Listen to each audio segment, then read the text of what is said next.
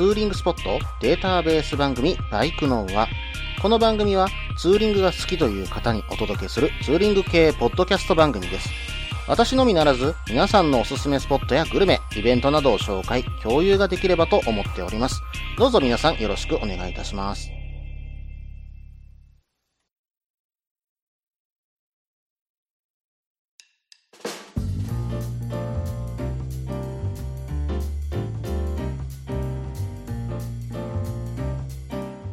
始まりました。バイクの輪、第79回ですね。お相手は忍者650に乗るタククロです。どうぞよろしくお願いいたします。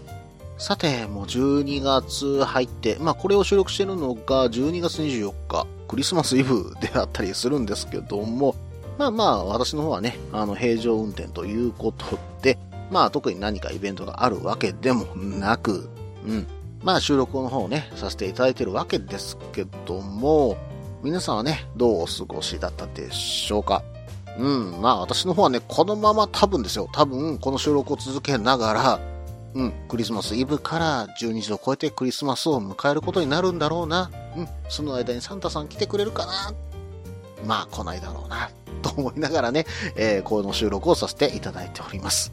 まあ、とはいうものね、えー12月に入って、まあ、ボーナスも出たし、自分へのね、えープレゼントとして、えージャケットの方、ウィンタージャケットの方をね、私も買い替えさせていただいて、まあ、これがクリスマスプレゼントかなというふうには思っているんですけどもね、ツイッターの方とかでね、お話しさせていただいてるんですけども、ラフロードさんのね、リアルテックスウォームパーカーの、えーシティカモのね、えー白地にちょっとあの、グレーのカモが入って、ワンポイントに青のものがちょこちょこと入っているような、えーそういったね、えジャケットを買わせていただきました。まあちょっとね、こだわりとしては、まあ見た目でライダーっていうような感じのものはちょっと今回避けようと思ったんですよ。まあそういうものよりは、普段着みたいに着れるようなジャケットを着てみたらどんな感じになるのかなと。うん、まあ実際ね、うん、それを着て、えっ、と、数人にお会いしたところ、まあバイクジャケットっぽくはないなと。えーどちらかというとスノボーとかね、うん、ウィンタースポーツのジャケットみたいだな、みたいなところはね、えー言われたんですけども、まあまあまあ、それはそれで私はありだと思ってて、まあそういったようなカジュアルに着れる、うん、まあジャケットっていうのもね、いいんじゃないのかなっていうようなところが私はちょっと狙いとしてあったので、まあそう言われるのが逆に良かったなというふうに思っております。うん、まあでもね、結構あったかいジャケットで買ってよかったなって思うジャケットだと思ってるんですけども、15度ぐらい超えてくるともう中は汗ばんでくるぐらいね、本当にあったかいんですよ。なんでね、まあその辺調整しつつ着ていかなきゃいけないかなっていうのはちょっと思ってはいるんですけども、うん、まあ本当にね、真冬にこれがあったら楽なんだろうなっていうふうには思っています。えーそしてね、もう一つ秘密兵器として、えー導入させていただいたんですけども、何かというと、ハンドルカバーなんですね。まさかのね、忍者にハンドルカバーをつけるっていうね、えーまあ SS にハンドルカバーをつけるなんていう行為をちょっとね、今しちゃってるんですけども、うん、まあまあね、あの、忍者のあのセパハンは結構ね、ハンドルが高い。まあ、忍者650ですけどね、のセパハンのハンドル位置が高いんで、まあ、つけても操作性に特に、え問題が出ることはなかったんですよ。なんで、まあ、つけてても全然いいかなというところもあったんで、一遍つけてみたんですね。うん、まあ、私もね、どちらかというと、ハンドルカバーをつけた時の見た目ってあんまり好きじゃないんですよ。でも、一回つけてみてから、うん、そのあたりのことをよくよく考えてみようと思ったわけですね。うん、まあ、今シーズンの冬はちょっとつけさせてもらおうかなというふうに思っています。まあ、今、うん、つけて4回ぐらい乗ったかな。うん、忍者乗らせてもらったんですけども、まあ、本当にね、あったかさという上では、うん、まあ、グローブだけの時よりは全然上ですし、またデメリットとしてはね、やっぱり手をそこに突っ込まなきゃいけないって言ったところで、うん、多少のめんどくささっていうのは出てきてたりとかね、まあちょっと扱いづらさっていうのは出てきてたりするので、まあそれをね、この冬乗り切ったところでどう自分が判断するのかなというところをね、えーちょっと考えていこうかなと思っています。まあこの報告はね、えーまたさせていただこうと思っていますんでね、今しばらくね、えーその結果お待ちください。それではね、コーナーの方に行きましょうか。ツーリングスポット紹介のコーナー。このコーナーは私、もしくは皆さんから投稿いただいたおすすめのスポット、穴場のスポット、自分しかいないけど自分が好きなスポットなどを紹介するコーナーです。今回はですね、うん、大御所からいただきましたよ。グッドスピードさん、同じポッドキャスト番組のね、えー、グッドスピードさんのルイさんから久しぶりに投稿をいただきました。で、今回、ルイさんのメール、まあ、ルイさんといえば、長文メールで有名ですので、えー、本当に今回もね、ちょっと長文が届いているんですよ。で、この長文に対応するのに、今回はですよ、今回は、えー、ルイさんのメールを読みつつ、そして途中にコメントを挟んでいくような形でね、えー、対応させていただこうかと思います。まあ、結構な量になるんで、おそらく2回に分割することにはなると思うんでね、えー、じっくりね、読んでいこうと思います。それでは早速読んでいきますね。沖ノ島の話が出て、久々に島ツーリングを思い出し投稿いたします。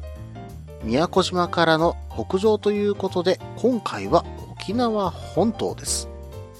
北海道、本州、四国、九州、エトロフ島、国後島に次ぐ大きさを持ち、約129万人とのことです。個人的には思ったより人口多いと感じました。タククロさんはどう思います？かということでね、ちょっと一旦ここで区切らさせていただきますけども、えー、ルイさんの方からいただいたのは島つながりということで、沖縄県は沖縄本島のツーリングスポットということですね。これはね、私非常に魅力なんですよ。うん、まあ私も沖縄大好きなんでね。うん、ぜひね、沖縄本島も一周してみたいんですけどもね。しかし、ここでね、ちょっとびっくりしました。人口ですよ。沖縄本島って129万人もいらっしゃるんですね。で、沖縄県全体で見ると145万人弱かな、えー、ぐらいいらっしゃるようでして、ほぼね、えー、本島に、え、人口が偏ってるようなね、え感じになっていますね。で、これ140万人ってなってくるとね、えっ、と、東京の川崎あたりかな、え川崎市だとか、あとね、埼玉市も140万人ぐらいだったと思います。まあ、そのぐらいの人口が、あの、沖縄の本島の中に、えー、いらっしゃるわけですね。まあ、そう考えるとかなり人口が多い島だなというふうには思います。えー、そしてね、主要都市以外で、うん、沖縄本島だけ、えっ、ー、と、今年もね、人口が増加してるんですね。で、えっ、と、人口が増加してる県っていうのが結構少ないんですよ。うん、まあ、東京、大阪、まあまあ、あとは神奈川、名古屋、福岡、まあ、こういったね、主要の都市に関してはね、えー、増えてはいるんですが、他はほとんど減っちゃってるんですね。えー、その中で沖縄だけは人口が増えている。まあ、これはなんでなんでしょうね。えー、ちょっと私もそこまで詳しくは調べてないですけども、それほどね、やはり沖縄に魅力があるのかなと思ったりもするとこあるんですけどもね。さてさてね、えー、真相はどういったことなんでしょうか。それではルイさんのメールの続きを読んでいきますね。まあ、個人差はあれども結構な人口が沖縄ならではの文化を受け継いでいるわけです。特に言葉と食べ物については地域性を強く感じました。沖縄言葉、内縄口は平安時代くらい前まで遡ると本土の言葉する単語が増えてくると聞きました。文法的には最も日本語と近いので交易に関わっていたであろう産物や施設には意味の通じる名詞も多いのですが、そもそも単語からして全く異なる言葉も多く、まあご年配の方が内縄同士で話していることはよくわかりません。こちらがナイチャーだという前提で話してくれているときは、それなりに合わせてくださるので関東人が大阪弁や京都弁を聞くのと同じレベルで不自由なくわかるのですが、お酒が入ったり地元の方同士となると、これはもうさっぱり意味不明です。さて、ちょっとここで、ね、一旦切らせていただきますけども、うん、あの、まず、内縄口というのはですね、うん、あの、沖縄語ということなんですけども、これはもうあの、沖縄の方言という言葉ということで捉えていただいて大丈夫かと思います。うん、ただですね、この内縄口なんですけども、沖縄本島、また石垣、宮古島では全くね、これ言葉が違ったりしてるそうなので、うん、まあ、どこの島出身とか、そのあたりもね、うん、その言葉によってすぐ分かってくるっていうようなところもね、書かれてるサイトがありました。まあまあ、それはね、あの、聞いてるから分かるんであって、多分本当の人が聞いても多分さっぱり分からないんだろうなっていうのは、うん、非常にね、えー、感じました。うん、まあ、っていうかね、内地のことをナイチャーというようなね、えー、言い方するっていうのも私ここで初めて知ったくらいですからね。うん。ただやっぱりね、関東の人が大阪弁、京都弁を聞くのとは、それとはちょっと違う気を私はしてるんですけどもね。まあ、それとなく意味がね、やっぱり関東の人は伝わるんですよ。やっぱ関西ってね、喋ってることをそのまま向こうに持ってっても、沖縄の人の言葉って全く伝わらない気がね、ちょっと申し訳ないですけども、してるところはあるんですけどもね。うん、まあその辺どうなんでしょうか。さて、それではね、続きを読んでいこうと思います。大きく分けて、宮古以南の先島言葉と沖縄本島以北でも分かれ、さらに分けると6から8種の別の言葉と言ってもいいくらいだそうです。島の中ですら介護の現場などではご年配の方とのコミュニケーションで言葉の問題が出るとという逸話すらあるそうです。おじい、おばあ、ある意味バイリンガルなんですね。まあ実際旅をする上で困ることはなかったのですが、地元の言葉、方言を聞くのが好きなため、とても旅情を感じられる土地でした。先島諸島などの使用人口が少ない言葉は消滅の危機にあるということで寂しくもあるのですが、一方で言葉は変化していくもの。本島には人口も大勢いることからして言葉も食文化も変化と進化をしていくことでしょうしこれからも魅力的であることでしょう。島という環境や取れる魚種によるものもあるのでしょうが冷蔵冷凍ができない時代に食品を日持ちさせるため何でもかんでも揚げ物にしてしまう傾向。とか米軍の占領によるアメリカの食文化の影響などからまた高度の高い水や鰹節消費量2位の4倍近いぶっちぎりのナンバーワンなどはやはり内地、かっこ悪い意味で使ってないですよ。とは異なっていて独特の食文化があり、病状感溢れていますよね。ちょっと薄味ながら出汁の効いた味付け、チャンプルーやソーキそばなど癖になります。弊害となってしまった部分もあり、油の多様、高カロリーな欧米食、食べ物に苦労した時代の反動、公共交通機関の不足による車社会からの運動不足等などから子供から大人まで肥満率が非常に高くなってしまっているそうです。そういえば沖縄のニーニーたちは太めな方が多かった気がします。平均寿命が高いイメージがありましたが、今や昔の話で、こちらも非常に悪くなってしまったそうです。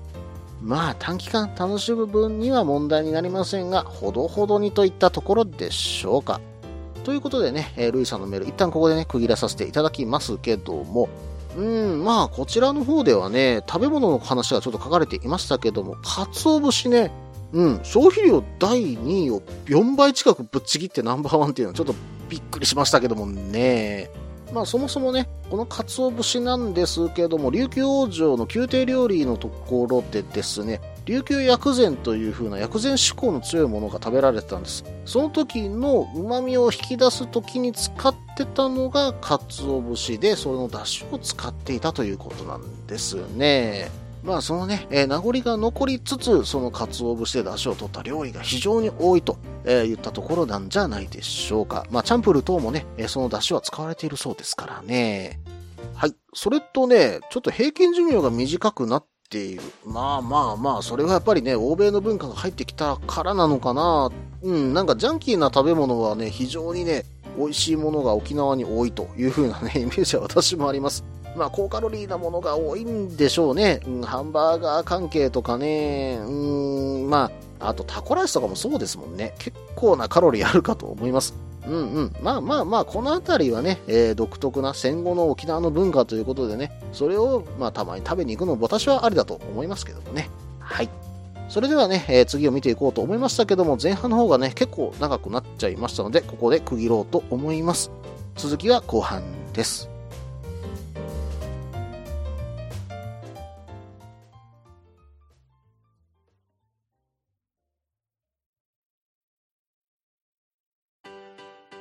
落ち着いて聞いてくださいあなた EBR 症候群です。だって、だってお前ハヤボルトじゃんって。もう私、ビュエルっていうアメ車乗ってますけど、なんか、無理やりいいこと言おうとして忙しいあなたに心のパーキング。モトバラエティラジオ、グッドスピード。この番組は初心者には情報を、ベテランには懐かしさを。バイクトークを楽しみながら、バイクとライダーの社会的地位向上を目指す、バイクバラエティ番組です。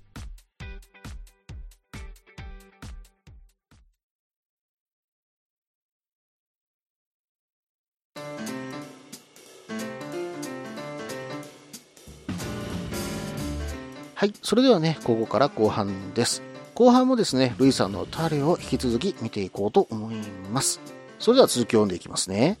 さて、脱線しすぎましたので、話をツーリングに戻します。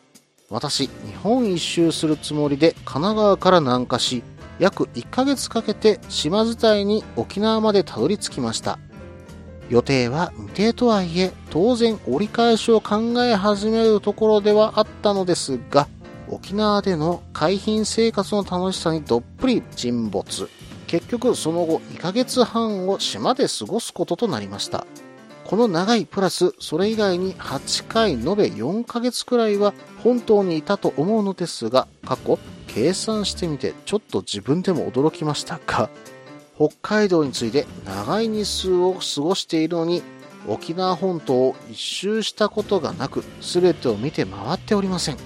よっぽど北海道の方が隅々まで回っていって、今書いていてちょっともったいないことをしたなぁと思っております。部分的に見るだけでも十分楽しめたり、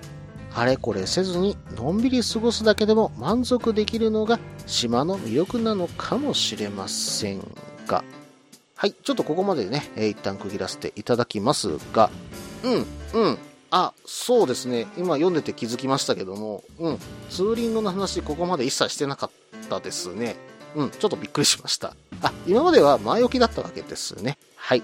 うん、それにしてもですね、北海道の次にこれほど長いされているということは、やはりのんびり回れるということなのでしょうか。私もね、石垣島とあと本島も2度ほど行ったことあるんですけども、なんだろうな、あの、のんびりする雰囲気っていうのは非常にいいかと思ってて、やっぱりゆっくりしてないとあの島の魅力っていうのはないような気がするんですよね。うん。まあ、一周をしてなかったとしても、その沖縄の魅力っていうのがその場所その場所にあるんだろうなっていうのはこの文章を見ててね、えー読み取れた気がします。はい。それではね、続きを読んでいこうと思います。あ、ツーリングの話でしたね。そんな全然回りきってない人間の感想なので、漏れもあるでしょうが、ここは押さえておいた方がいい、ここは省略してもいいのでは、というポイントをピックアップしてご案内いたします。勤め人が行くには飛行機で渡ってレンタルバイクというのが現実的だと思いますので、限られた日程の中での取捨選択の参考になればと思います。さて、ちょっとね、ここで区切らさせていただくと、そうですよね。私もやっぱりね、仕事している上で、やっぱり北海道とか行ったとしても、どんだけ長く行ってもやっぱり3泊4日ぐらいしか行けなくて、レンタルバイクってていうところにね、えー行き着いちゃうのかなというふうにちょっと思っています。まあなかなかね、北海道でもね、うん、そんなに長くね、休みがやっぱ取れなくって、うーん、それでね、レンタルバイクの方使っちゃうんですけども、沖縄だとね、なおさらね、うん、フェリーでも鹿児島から2日ぐらいかかるのかな。ちょっとごめんなさい、そこら辺はね、詳しくはないんですけども、まあ、それを運ぶとなると、やっぱり現実的ではないので、レンタルバイクっていうのがね、上等手段になってくるかと思うんですけども、沖縄のレンタルバイクってね、結構安く借りれたりするところが多いので、まあ、あの、本島、北海道になってくると、レンタル819さんが有名ですけども、個人でね、やられてるレンタルショップも結構多いので、うん、ぜひね、そちらの方も探してみるといいかと思いますけどもね。えー石垣島では私もね、そういったところで借りて、PCX をね、えー借りさせていただいて、えー収してきました。ただね、装備だけはきっちり、えーしていった方がいいと思います。私ね、うん、あの時、まだね、いつだったかな、うん、リターンする前にね、バイクを実はレンタルして、全く装備のない状態で半袖でね、乗って石垣島一周しちゃったんですよ。これ6月だったと思うんですけども、まあ、日焼けする日焼けする。うん。メッシュジャケットだけはね、絶対持って行ってください。はい。うん、その日焼けのおかげでね、もうホテルのシャワーはちゃんと浴びれないし、プールに入ってもヒリヒリするしっていうね、えー状況に陥りましたからね。うん、まあそんなことするのはお前だけだよ。本当におバカだなって言われそうな気はね、えしてますけども、皆さんね、お気をつけください。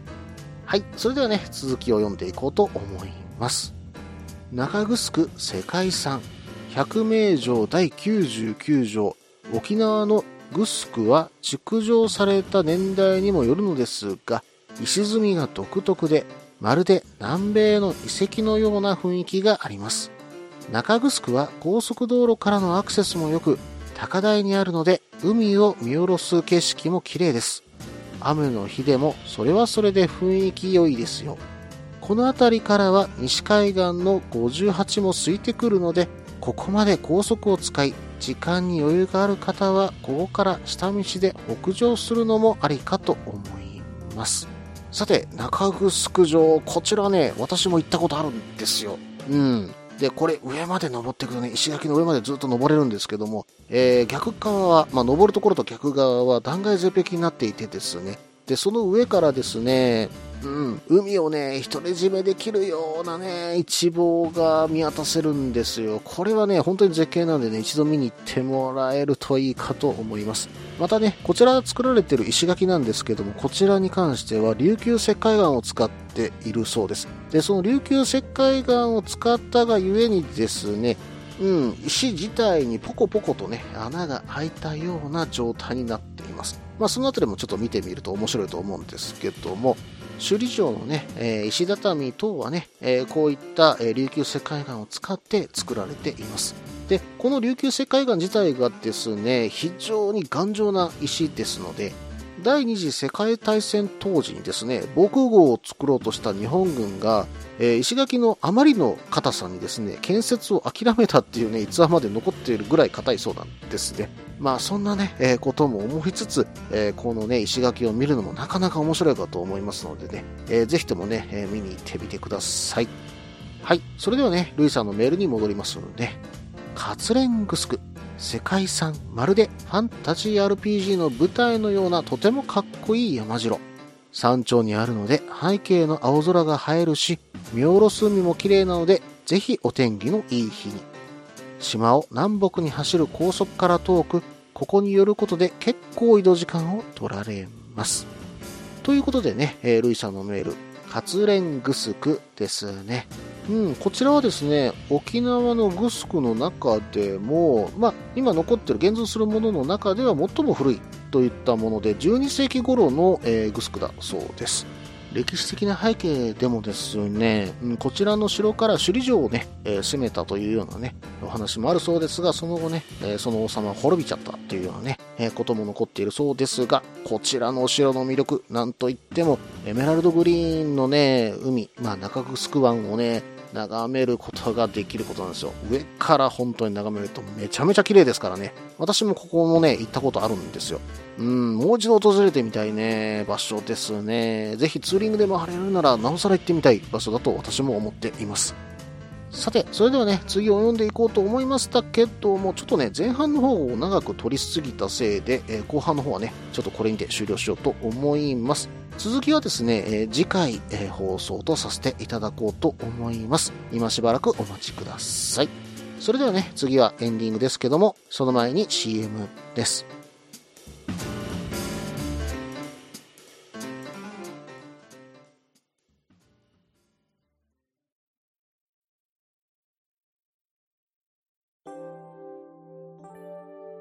みんなでお話しできる行きつけのライダーズカフェ、ネットに作りませんか？インタラクティブ型バイク系雑談番組、アットみずき。毎週木曜日21時からツイキャスにて放送中。番組の詳細は、アットみずきと入力してウェブで検索。皆さんとお話しできるのを楽しみにお待ちしています。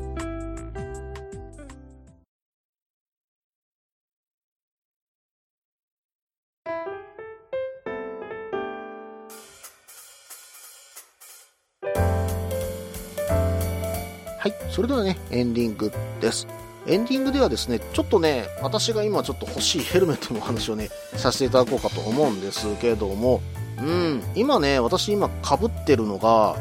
オフロードのヘルメットを被ってるんですよ。で、まあまあ、ちょっとね、お小遣い貯まってからいいやつ買おうかな、なんていうふうにね、思っていたんですけども、まあ先にね、ちょっとジャケットももう古くなってきてるし、ブーツもね、もうちょっとね、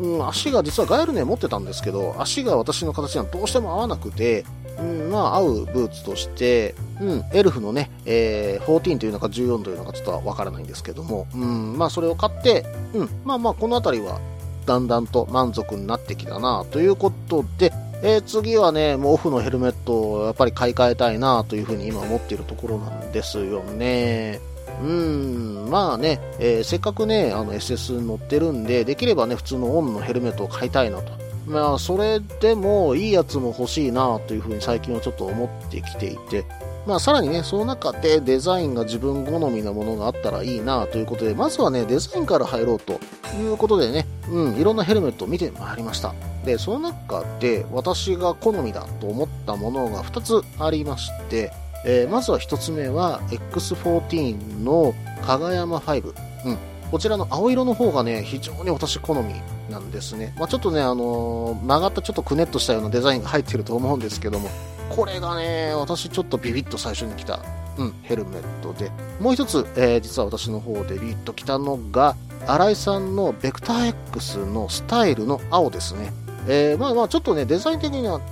まあまあ似てるわけではないんですけど、丸い部分だけっていうのはね、丸いデザインっていうのはちょっと似たような感じなのかなとは思っているんですが、えー、加賀山5の方が、まあ、X14 の加賀山5の方がちょっと攻撃的なスタイルであるのに対して、えーベクター X のスタイルっていうのがちょっと柔らかい雰囲気を持ったようなデザインだなというふうに思っているんですね。で、その中でどちらがいいかなと、私がデザイン的に好みなのはどっちかなと思うと、うん、うーん